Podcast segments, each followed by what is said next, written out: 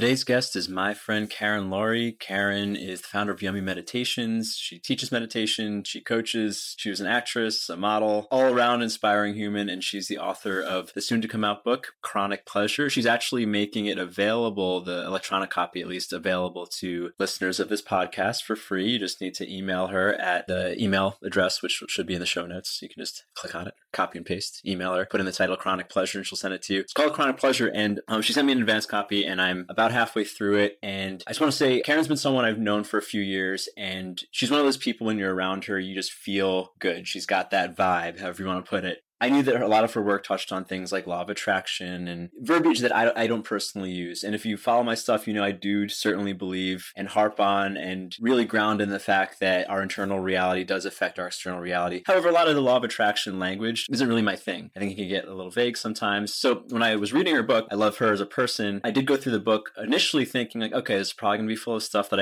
I've heard before. Or, you know, this would be nice. It's not going to be the language that I personally use. But I found myself realizing things about how you react to things emotionally, how you process your reality, if you will. And of course, positive thinking is part of that. But I found her perspective to be very eye-opening and practical. And I've been finding myself using it. I'm not even fully through the book, but I have been changing the way I perceive certain situations in my life. And I've been sending it to a lot of my friends, clients, particularly people who are like me, who err on the side of rational practicality. Not to say that anything in this book is that crazy or impractical, but it's the approach that for someone like me who is prone to living in his head, I found it very useful. Anyway, it's great speaking with her. I've known her for a few years, but I didn't really know her backstory so it's fun hearing about her stories from the Playboy Mansion, her overcoming certain illnesses, relationship stuff. It was fun speaking with her, and her perspectives were very enlightening because she's much more than just a positive thinker who sees the world through rose-colored glasses. In fact, she has a very practical, actionable, and reasonable way of looking at the world in a way that feels good, and I felt really good after speaking with her, and I feel really good now, a few hours later. So enjoy this episode, and if you want to get her book right now, it's available for free. I think the actual print book is being published later this year, but you can get the electronic copy for free if you email Karen with the subject Chronic Pleasure. That's all in the show notes. Right now, you're listening to episode 08. I think we're on 6-8. Karen Laurie, Chronic Pleasure. You're listening to the Rwando Podcast, part of the Gotham Podcast Studio Network in New York, New York. If you enjoy the show, please subscribe and rate it wherever you listen to podcasts. All right, here with Karen Laurie in your wonderful home. I think it's been 3 years since we last met. Maybe yeah, it feels like a really long time. Yeah. It feels great to see you. Yeah, likewise. And I'm maybe a quarter through your book, and I love it so far. I've actually been sharing bits of it with other people. I hope they email you soon about it. So what was it like writing the book? Well, I wrote this book. It's called Chronic Pleasure, just in case people are listening and don't know. Yeah. So it's called Chronic Pleasure, and it's about using the law of attraction to transmit fatigue and pain into vibrant energy and chronic pleasure. And writing the book felt so fun. You know, I feel really compassionate for people who are in a state of, you know, feeling like they have so much pain that sometimes they can't even get out of bed, or that they're just consumed with pain, or that they feel so fatigued that they can't make plans, or that they just feel like they don't have that spark that they used to have. And that's how I felt. And so writing the book and writing it sort of for that person who feels like that, it felt like such an act of love. I felt like I was in such a state of love and such a state of pleasure as I wrote it. And it felt literally like I was taking dictation from the universe, if you will, because it was so fascinating. I didn't even know what I was going to write. And then it would just flow through me. Yeah. I felt that in what I've read is like very calming to read. It's like things like maybe I've thought of before, but to read in that way. And I know you mentioned Abraham Hicks a lot. Was it that kind of like channeling, do you feel like? I don't call it channeling, but I feel like I'm speaking the words that the source within me speaks. At least when I was writing the book or typing the words that the It was interesting because when you sent it to me, I was sharing ideas from it and telling certain loved ones about it. And so a few people were like, wait, chronic pleasure? She's saying pleasure is a disease, or we're supposed to be in this chronic pleasure state. It's like it's interesting with the reactions from the title. Yeah, well, because one of the things I was diagnosed with, I had narcolepsy, depleted adrenals, my thyroid was off, and I was diagnosed with chronic pain because my whole body was achy all the time, and chronic fatigue before they understood I had narcolepsy. And so I kept hearing this, oh, you've got chronic pain, you've got chronic fatigue, but there was never any answer for it. And chronic, the actual word, it's chronos is time, you know, over, it's consistent over time. And so I've been in this state of chronic pleasure for like 3.5, 4 years of just timeless pleasure. Yeah. Where it's in this, or pleasure all the time, where it's in this state of just, you know, I'm just feeling amazing pleasure all the time. And so that's what made me want to call it chronic pleasure, because also I want to take the onus off of that word chronic and make it into something that, you know, you can have chronic happiness, you can have chronic joy, you can have chronic peacefulness. Yeah, it was really interesting reading the story, because I guess I met you after this period. So I've always known you as this happy, healthy, aligned person. So it's really interesting seeing that transition. Could you share a little more about like where you were and like this epiphany? Yeah, I was in a place where I was being divorced by this man that I loved so much, my husband, and I was suicidally depressed. I didn't feel like there was anything I could do. I'm an actress, and I had literally fallen asleep while I was in an audition on camera. And so it was devastating, and I felt so ashamed, and I couldn't get out of bed. I was barely able to eat because I just couldn't even think how to cook. And people were coming over and helping me, but a lot of my friends had left, and I couldn't do much. And then one day I was supposed to meet my husband for a dinner, and we hadn't really been divorced yet. And I was really hoping that we would have a reconciliation, and he never showed up, and he has a memory issue, and he had forgotten. And I was so devastated, I didn't even think to text him. And I was crying, and I felt this energy pulling me, and it was pulling me to a book on my bookshelf that I didn't know I had. And it was a book called The Law of Attraction by Abraham Hicks. And I opened the book and I read just a couple pages, and I totally saw my life in a totally different way. And I just realized, oh my God, I've been focused on the lack of everything I wanted. And it shifted me so completely. And it's like I had you know, when you look in a mirror and you have another mirror and you can see forever in the mirrors. That's what it felt like, but it was my life. And I was like, oh my God. And I could see forever, and I could see how to shift it. And then I started doing things, because I have a background in psychobiology, how the mind affects the body. And I have a background in meditating. I've been meditating for 28 years. Yeah, you were studying medicine at one point? I was pre-med. Okay. Yeah, I was pre-med. And that's what I was studying, was how the mind affects the body. That was the emphasis I was studying. And it was just a very new field when I was doing it, but now it's a huge field.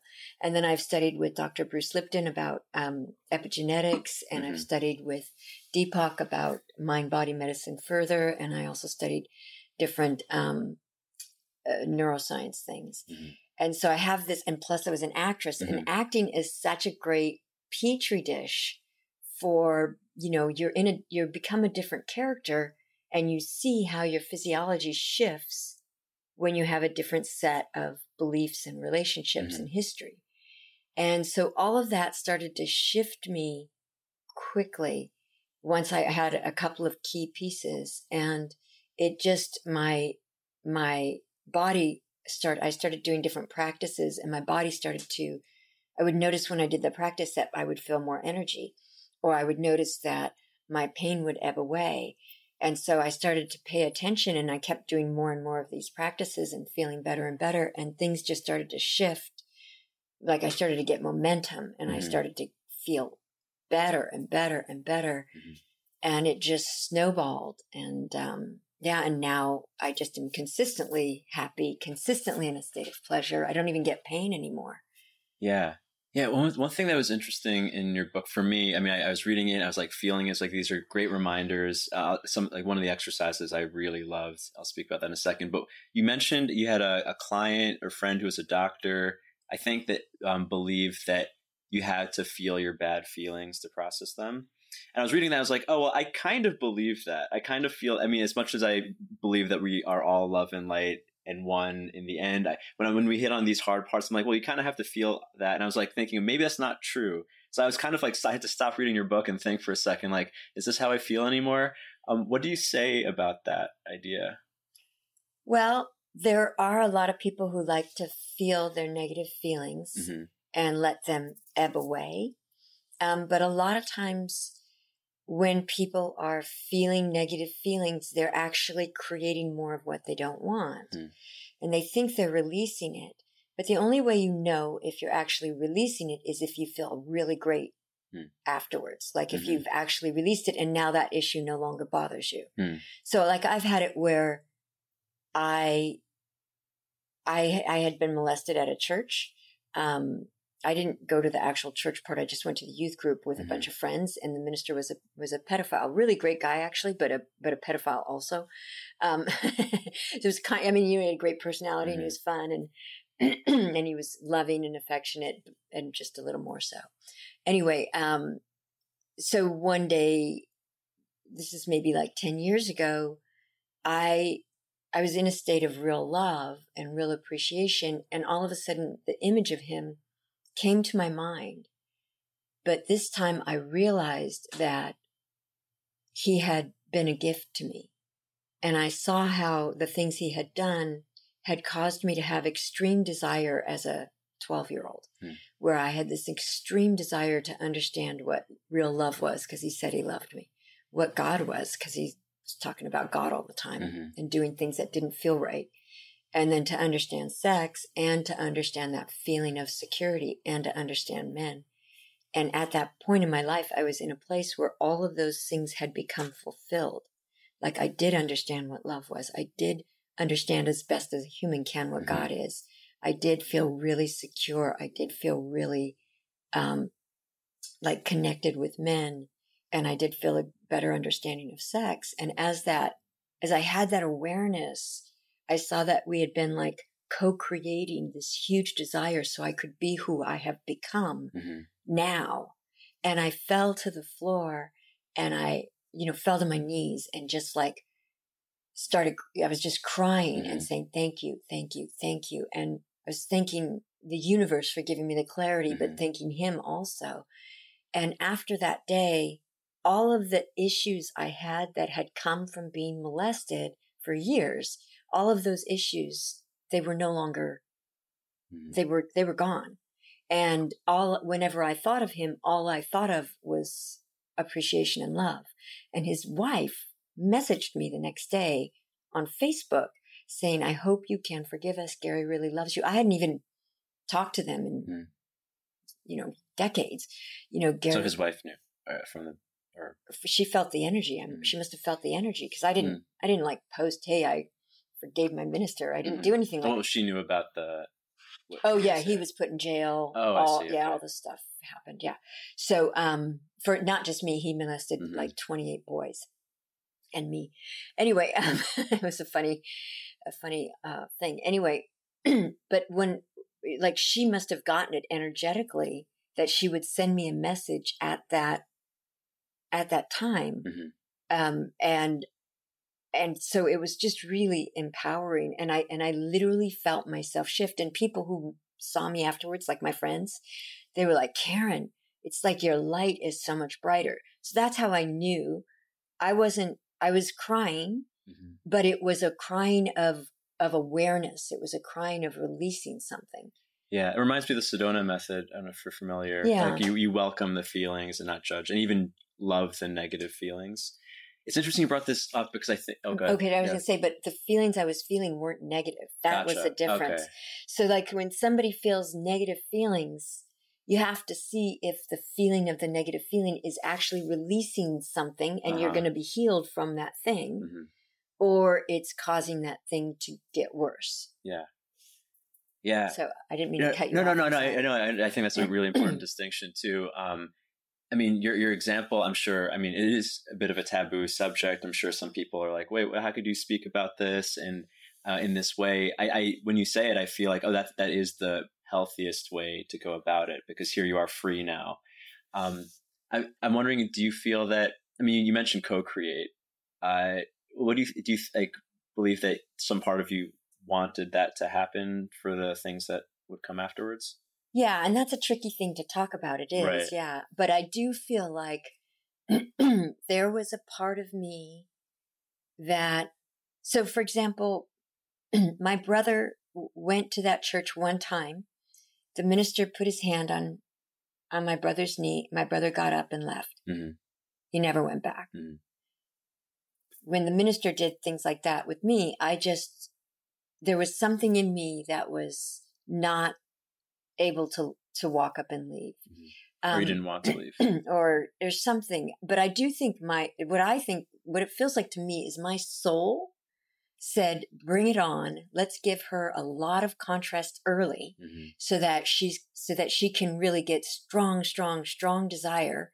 And then she can be in a place of enlightenment, mm-hmm. and share it, with the world and be a benefit. That's how I feel like. And I feel like before I came into this world, I said, yeah, bring it on. Mm. Let's go. But then, you come in and you're born and you're like, no, what the fuck are you talking about? Excuse me. Yeah. I can't believe that I would say that. Right. But I do feel like our spirits have a real sense of our power, mm-hmm. and that we have a real sense of our power before we get incarnated into this body.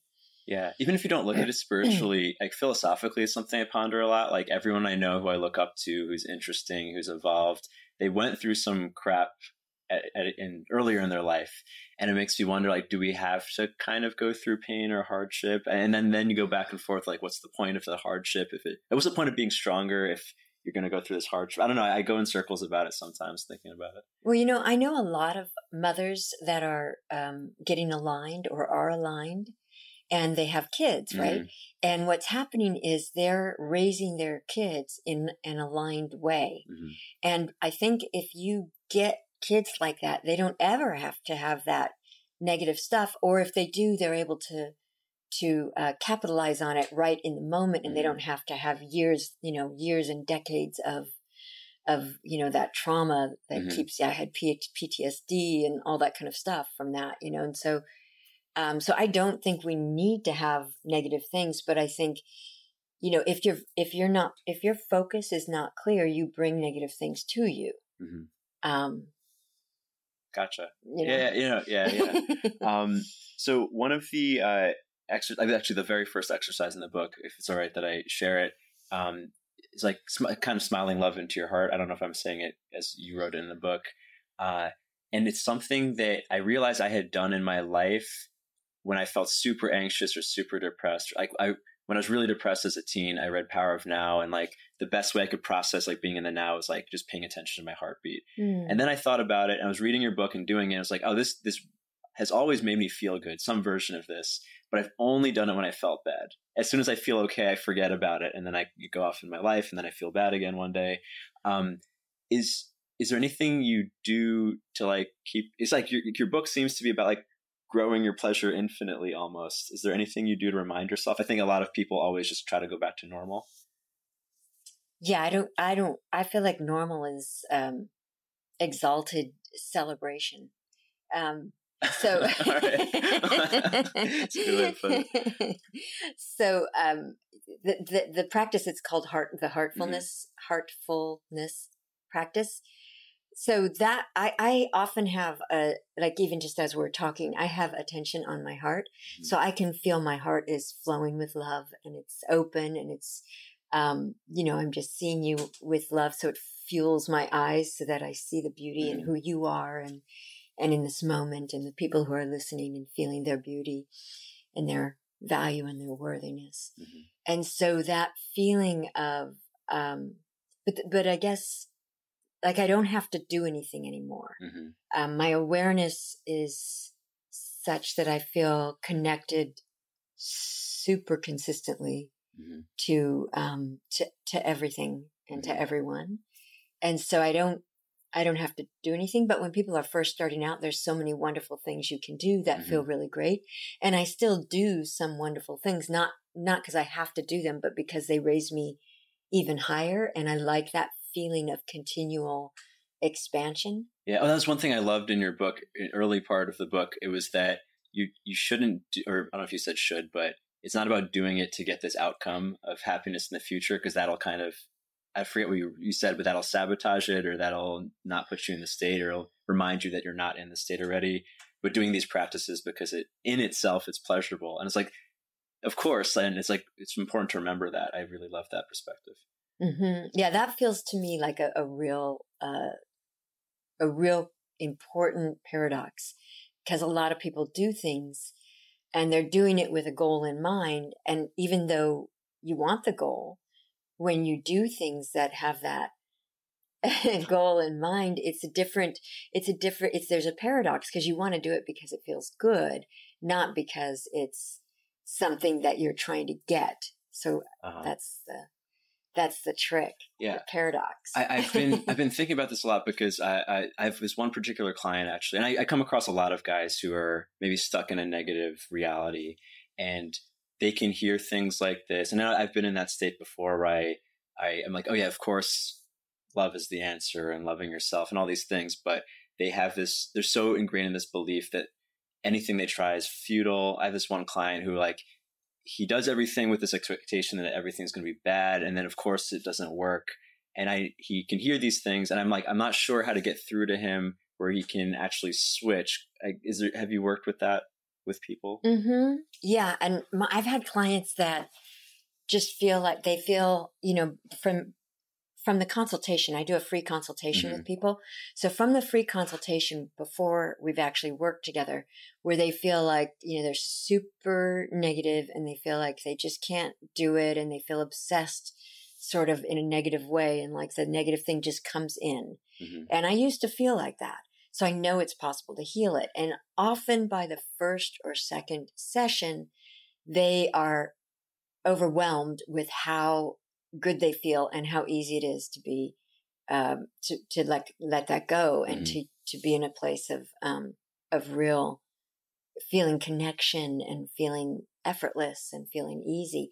So that has been a really fun thing. I had somebody say the other day, she said, after our first session, she's like, oh my God, I can't believe this. This is what I thought would happen after like 9 sessions. And now I feel so good. It was after just the first session. And I feel like I've had like 30 years of growth in just like 1 week. It feels amazing. She was so excited. It was really funny, but she has, cause people can really shift quickly when they understand certain things. And and I have certain practices that can help that. Mm-hmm. So you were kind of in that state before you had this epiphany that drew you to the Abraham Hicks book. You mentioned, and I hope it's not giving away too much, but your next book is probably going to be a memoir, right? Yeah, unless I change my mind. Okay. I'm still in the process. Not binding, if anyone. Not binding. That's funny, because books are bound. Right. At this point, I'm thinking the publisher suggested I do a memoir, so that. It feels like it's exciting, but I feel like I've made my decision, but I haven't made my final decision, if you will. I haven't started writing. Can you share a little bit about the transition? Because I met you after you were already doing the Yummy Meditations work, and this is just how I've known you. But when I looked you up for other things we've worked on, I was like, oh, I saw you were in Playboy, and you were different. You've been an actress for a long time. Can you share about, like, how did that go from? You kind of went from different worlds. Yeah, When I was a teenager, when I was in college, in my first year of college, I lived with 4 guys. We were all roommates. And so I met all their friends, and some of them had Playboys, and I had never really seen a Playboy, and I never read them. And their friends would come over and they would say, you could do that. And I would say, yeah, right. And I would just ignore them. But then, like, after the third person said, you could do that, I thought, well, I'll just see what it is. And I didn't think anybody read the magazine. So I called 411. You might not even know what 411 is. I know what 411 is. Okay. Yeah. Well, so 411 was like how you get the operator on the line to get a message, to find out a phone number for someone. So I called 411, and they connected me up with the Playboy. And I said, how does somebody become a Playboy? And they said, well, you come to our office at 8 a.m. We take some Polaroids for 5 minutes, and then we let you know in 6 weeks. And I said, okay. And so I thought about it, and I didn't even know I knew how to drive, but I didn't know how to, like, drive in LA, kind of things. And that's where I lived, and that's where they were. And so my friend drove us up to this Playboy studio, mm-hmm. and I did a 5-minute photo shoot. And when we're in there, you know, I'd never worn makeup. I was wearing my mother's dress. You know, I didn't know anything. Where'd you grow up? Long Beach. Okay. And so I just was really pure, right? Uh-huh. It didn't have any. Yeah. So I did the 5-minute Polaroids, and then we came out and we said, yeah, that'll never happen. Cause they have these huge, big posters mm-hmm. of these beautiful playmates. And we were like, no, this is not going to be it. And then mm-hmm. we had breakfast and drove back, and I became like that day they said, Hef wants you to be a playmate. Wow.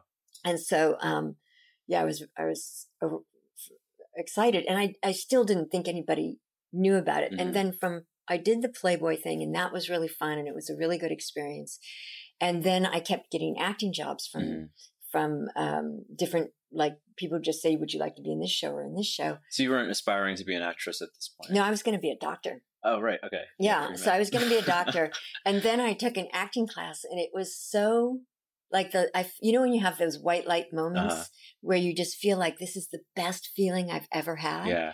And when I did the acting class, because I was getting jobs, so I thought I should know what I'm doing, right? Mm-hmm. So I did this scene with somebody, and it was like this light was flowing through me, and mm-hmm. I felt amazing, and it felt effortless, and I was like, this is the best feeling in the world. And so for several months I was like, do I want to be an actor? Do I want to be a doctor? Do I want to be an actor? And then one day I didn't know what meditation was, but I was in a state of meditation, and I heard this voice that said, if you become a doctor, you're going to be very linear, and you're going to be using somebody else's clarity for mm-hmm. yourself. If you become an actress, it's going to be a series of adventure after adventure after adventure. And adventure for me is something really key. Yeah. So that's the day I made the decision, and I said, okay, I'm going to become an actress.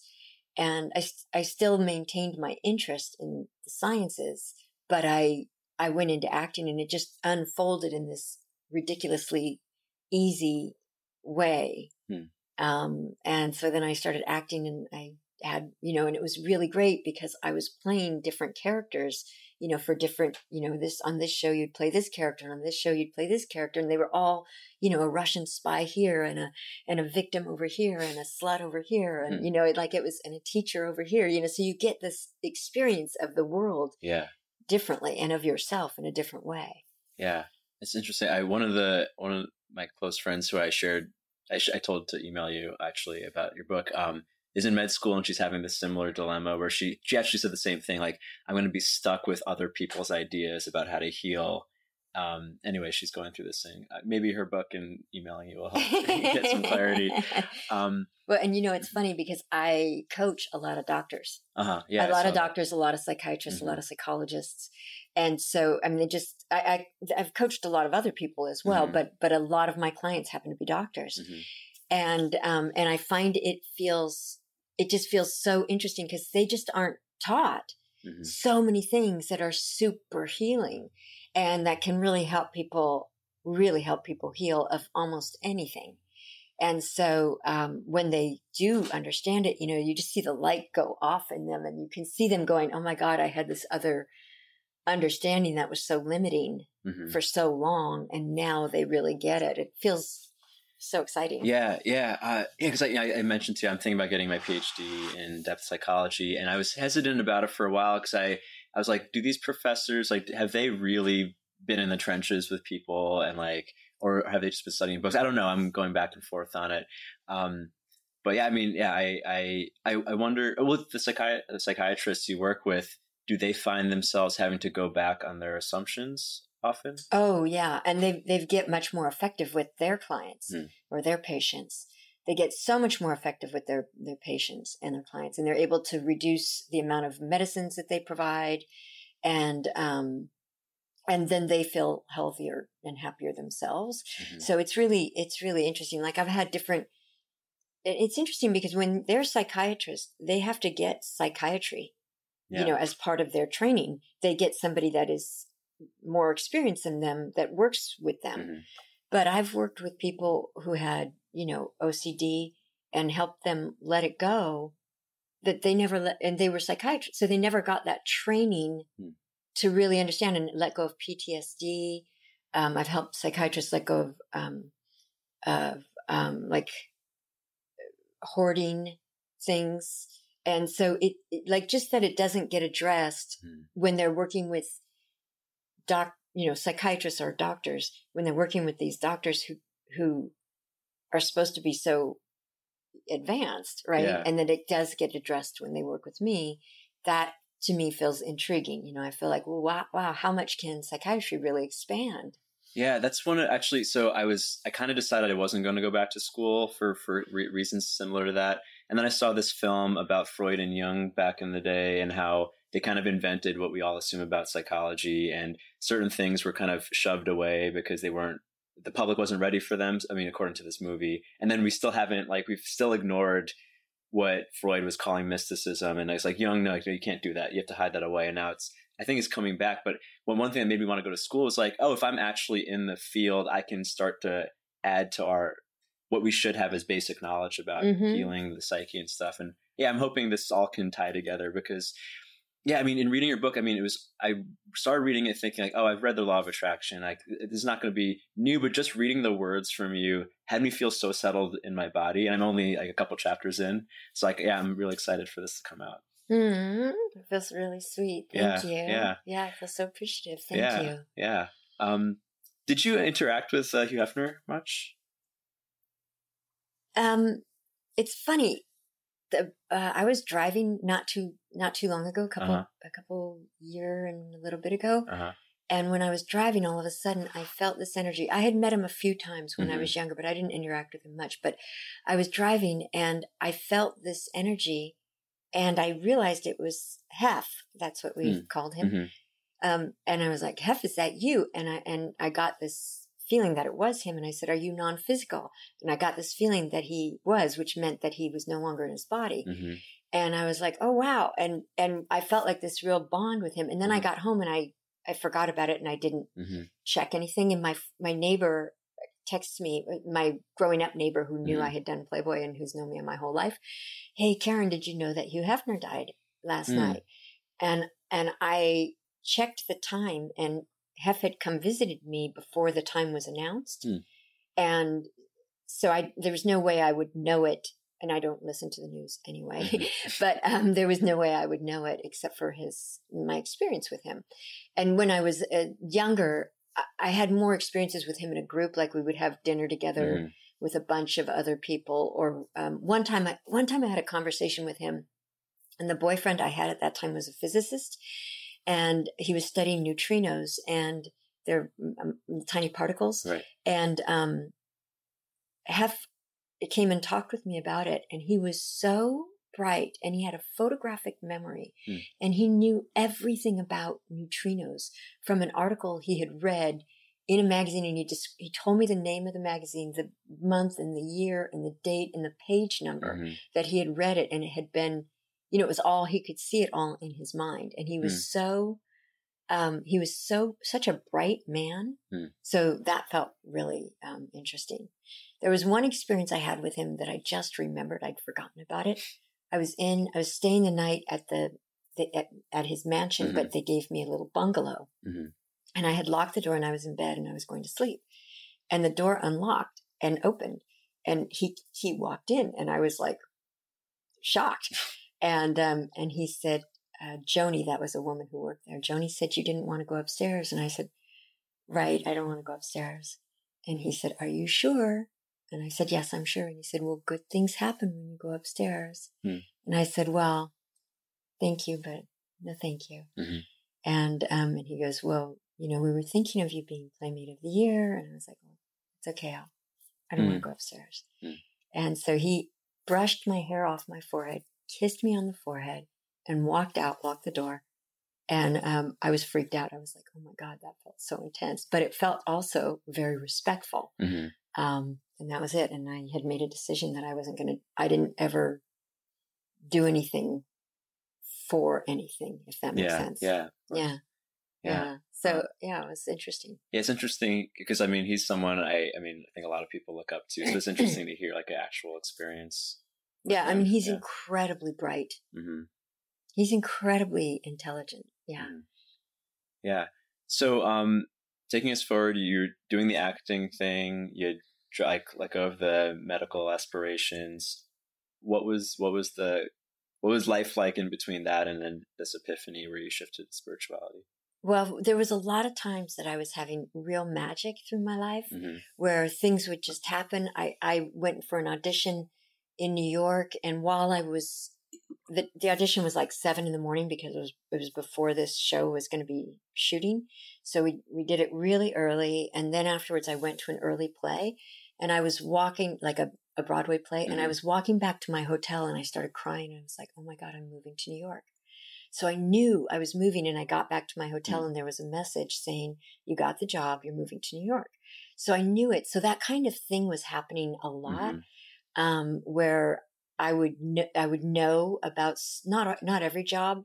And some jobs I thought I would get and I didn't get, mm-hmm. So not every job, but I was getting really consistent with, my ability to read energy. Mm-hmm. So I just had a ton of magical things, and I got successful in lots and lots of ways. I did lots of shows. I've done mm-hmm. over 1,000 hours of television mm-hmm. and film. And then when I got married, I was a naturally happy person, mm-hmm. but when I got married, I sort of put it's like I expected him to do things instead of just allowing him to do what he wanted to do. Mm. And so I started to get depressed, and the marriage is when I started to really lose my magic, if you will, because, I just started to lose my magic, and I was in this relationship with this. He was a very powerful man, and I loved him with all my heart, and I couldn't get the connection that I was wanting. And so that felt devastating. And then my dad died, and then somebody that had helped me when I was younger died, and then another person died. And I started to get overwhelmed with all this death and all those, and then all the stuff. And then I just had a lot of stuff going on. And and so I just was like trying to manage. And so that all snowballed in the negative way. And that created your physical ailments. And then my physical ailments got worse. I'd always had the chronic pain, mm-hmm. but I had been able to handle it really mm-hmm. well, because I was an acrobat, and I'm a gymnast, and I'm a trapeze artist. Mm-hmm. And so I've just had all this fun energy, mm-hmm. and I like to play like that. I love doing that kind of stuff. Mm-hmm. It feels really fun. And so then all the pain in my body started getting worse, and I started getting more tired. And that's what, as it kept getting worse, and then as we were separating, that's what caused me to recognize that I needed real help. And when I started getting the help, I ended up not being able to use the doctors and the psychiatrists that had been helping me, because they were actually keeping me sicker. And I ended up using the wisdom of the universe, if you will, and also my own understanding. And then when I started to have real shifts in my body, just one day I realized where I had been several months before and where I was now was markedly different. And I had listened to something I had created for myself, and I was like, wow, that had healed, and that had healed, and that had healed, and that had healed, and that had healed. So I made a post about it on Facebook and said, if anybody wants to do this with me, let me know. Mm-hmm. And I got my first client that day, and then I kept getting more clients, and it's just like it started to snowball. And how long ago was this? This is like 9 years ago, maybe. And it started to snowball, or maybe 8 years. I'm not exactly sure. Okay. But some years ago. Mm-hmm. And it started to snowball. And I just kept getting more and more clients. And then I ended up writing my book, and now I get even more clients. Mm-hmm. And so it's been this kind of effortless evolution. And was that when Yummy Meditations began? Yeah, I actually did a meditation for someone who worked for Abraham Hicks. Mm-hmm. And he said, oh my God, this is the best feeling. I had done a coaching meditation. Mm-hmm. So this is the best feeling I've ever had in my life. Do you want to have a website? Do you want to have this? And so he ended up doing all of that for me. Cool. Yeah. And he's amazing. I love him. Brilliant man also. Mm-hmm. So it just everything just unfolded effortlessly. Another person who worked for Abraham said, you know, I'm going to make you a Facebook page so that I have a business Facebook page, you know, mm-hmm. that he made for me. And, you know, and so all I do is post in there. But yeah, so people just have just offered me acts of service for free, which has felt really beautiful. It's awesome. Yeah. There's a couple other things I read in your book that I loved. And this might be related to what you just said. Like the word relevance mm-hmm. and like how it related. Can you speak a little bit on that? Yes. My mom is Greek. Uh-huh. So I grew up learning the etymology of words, mm-hmm. Which and etymology is a study of where the word comes from. Mm-hmm. So the word relevant, I was hearing it a lot and I thought, oh, what does that word mean?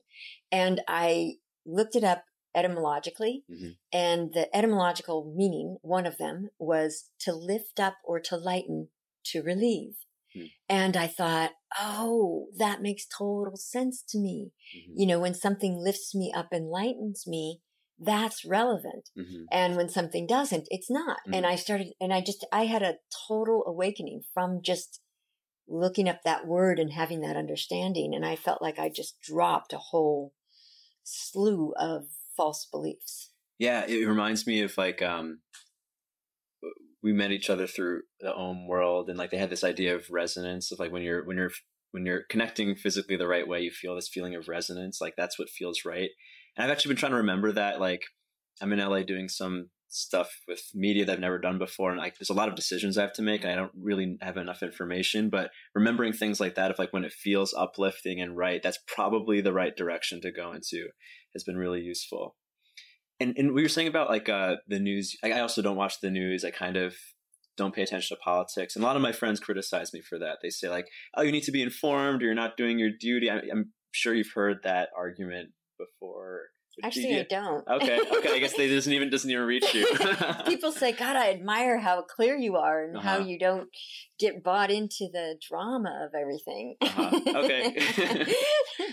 But, I mean, I have a general understanding of what's going on mm-hmm. and I have a desire for what I want. And I don't read the news or don't watch the news because they, you know, they repeat the same thing over and over and right. over again. So it really gets in.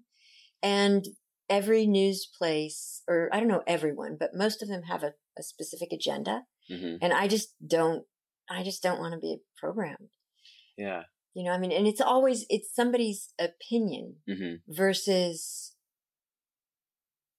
yeah, it's not, I don't know. It doesn't feel like something that is serving me to put a lot of attention on. I have a general idea though. I've mm-hmm. gone to some political rallies, so I could understand mm-hmm. what that person was that mm-hmm. was talking, you know, and stuff like that. So I've listened to people and stuff like that, but I just don't. There's so much news that is going on that people don't ever hear on the news. Mm-hmm. Things like, oh my gosh, through Los Angeles there was 23 hours of driving without any accidents. Oh my gosh, there's so many healthy babies being born. Mm-hmm. Oh my gosh, there's so many wonderful kids who are being kind to each other. Mm-hmm. There's so many schools that are teaching kids how to be loving and sweet with each other and with themselves. You know, mm-hmm. I mean, there's some really good things going on. Yeah. Yeah. I mean, any news person or someone would probably say like, oh, we don't pay attention to that because comparatively it's boring or our brains are programmed to seek out danger and stuff. What do you think about that? Is that a thing we can overcome collectively, or are we always going to be as a collective drawn to like the car crashes? And I feel like we are trained to think of what is wrong mm-hmm. because, you know, don't climb that tree. You're going to fall. Mm-hmm. You know, those things that people, well-meaning, but people say, when you know you can climb that tree, mm-hmm. you know, and you know it's going to be easy and fun, you know, and you know you're not going to mm-hmm. fall. You feel that sureness, you know, in your little 3-year-old body and it's clear.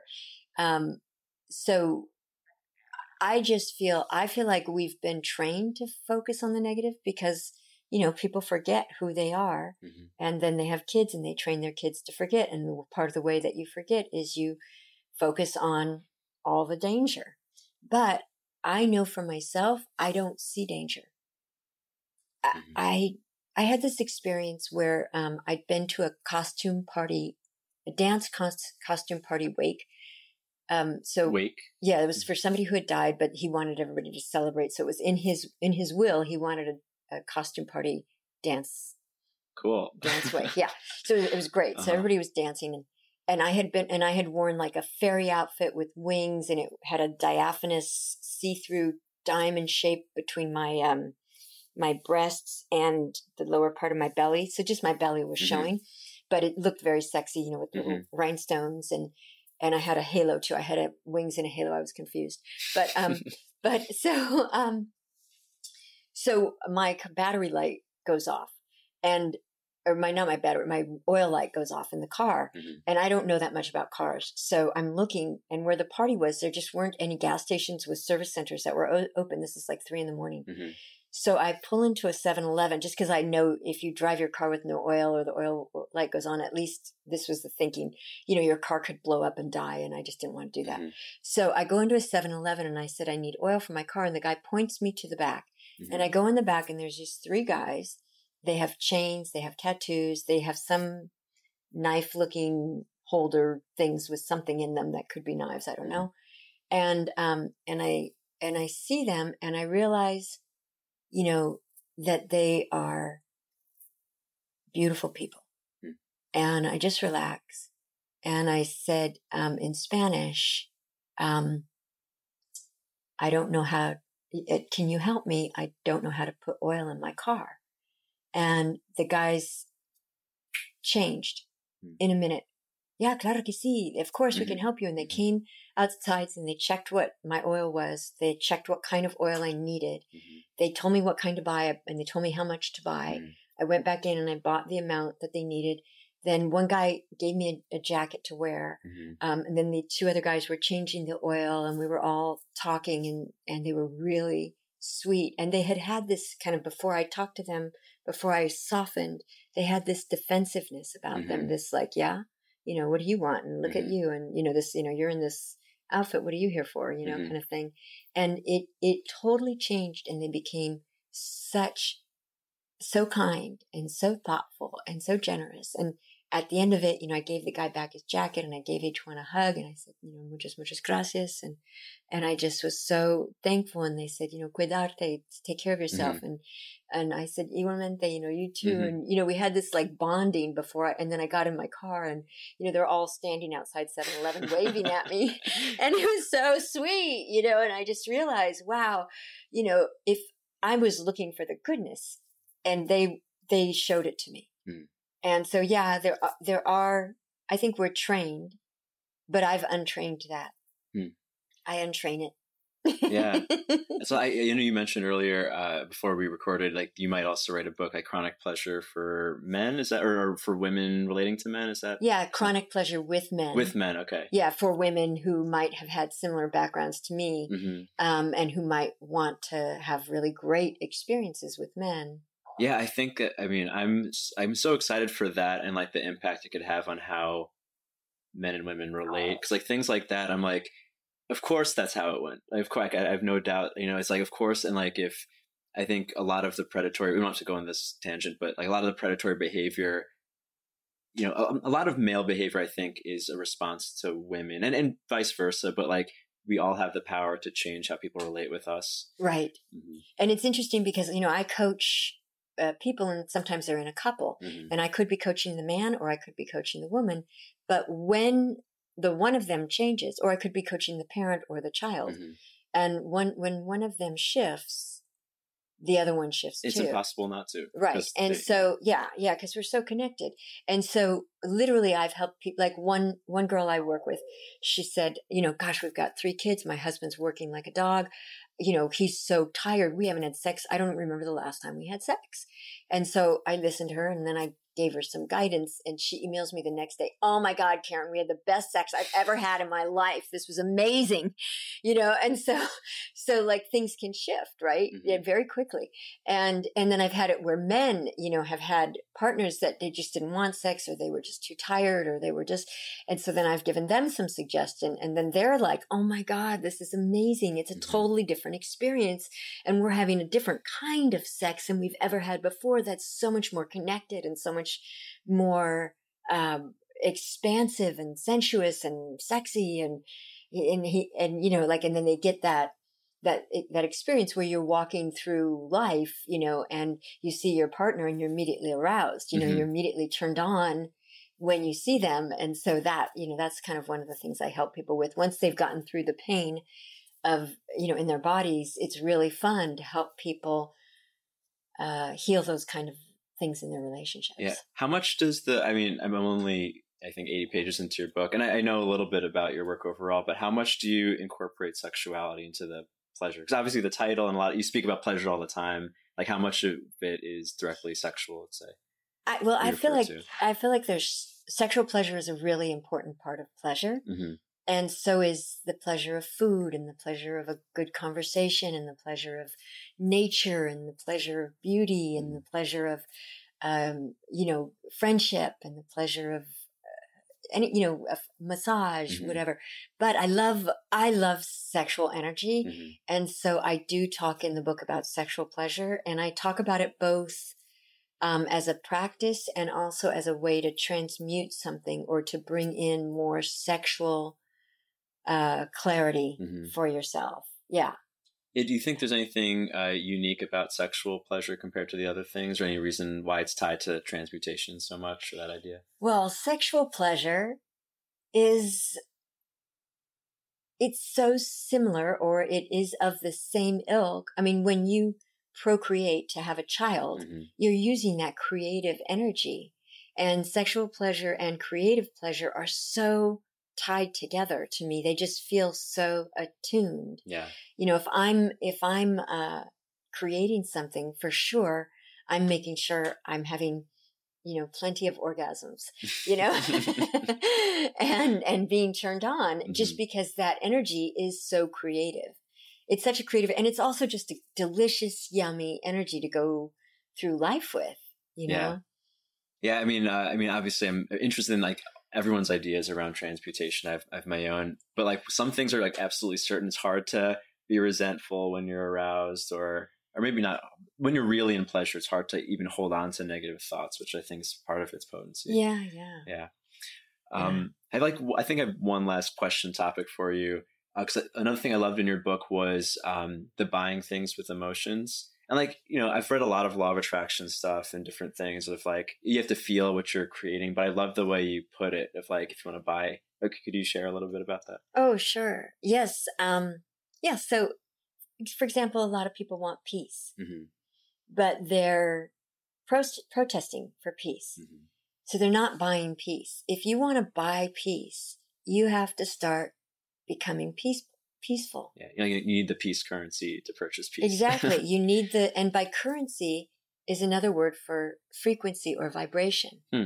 So, and it's also a word for money. Hmm. So I find that very fascinating yeah. that money and vibration have the word currency in yeah. common. Yeah. So in order to really create peace in the world, we need to exude peace, be at peace with yourself, be at peace with the people in your life, be at peace with your past, be at peace with your future, be at peace with your work, be at peace with your money, be at peace with your anything that you've ever experienced, be mm-hmm. at peace with the opposite political choice in the people that choose something different, be at peace with whatever anyone else in the world is doing. Mm-hmm. When you can be in that kind of peace, now you are a missionary of peace. Now you are able to bring that peace, and not only are you buying peace for yourself, but now you are showing that peacefulness and sharing that with people who are open to it. And so now you bringing that in. And same thing, if you want to buy love, you've got to be in a state of love. If you want to buy abundance, you've got to be in a state of abundance consciousness. If you want to buy health, you've got to be in a state of healthiness. Mm-hmm. And it doesn't have to be the physical state, it's the vibrational state. Mm-hmm. Do you have any last thoughts for someone who I believe that, but Karen, how do I get into that state if I feel this way, or if my reality is this other way? Well, you know what? This has felt so fun. Mm-hmm. I would feel so happy to just share with people how they can get my book for free. Please, yeah. Yeah. So because if you send me an email, and I'll give you the email mm-hmm. in a second, but if you send me an email and if you put in the subject line, Chronic Pleasure. So that's Chronic and pleasure. Then I'll know that that's what you want, and write your name in, because some people's emails don't have a name. So I can at least address you. And then I will send you my book. So awesome. my email is Karen Laurie. So it's KarenLorre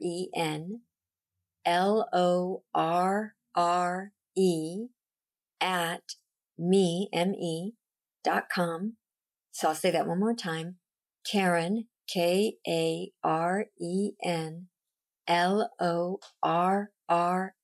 That was Laurie, Karen Laurie, @me.com. And if you send me that, an email like that, I will feel happy to email my book to you. And you'll find so many things in the book that will help you be able to transmute feelings that you have. You know, if you have something, you can literally open the book up in any place that you want and, you know, go back to the beginning of that subject and read it, and you'll probably get an answer. Awesome. Yeah. Actually, I stopped after, the first exercise. I just wanted to do it. Yeah. I'll read the rest of it later. Awesome. Well, thank you so much. It's been great. It's been great catching up and like getting to know you better. It's been awesome. Thank you for coming on. Thank you so much. Yeah, this feels really fun. Yeah, and we'll have the link. We'll write out your email address in the description too. So okay. Yeah. Thank you so much. Hey, thanks for listening to the podcast. If you want to catch the rest of my work, go to Ruando.com. Catch me on social media @Ruando, and please do not forget to subscribe.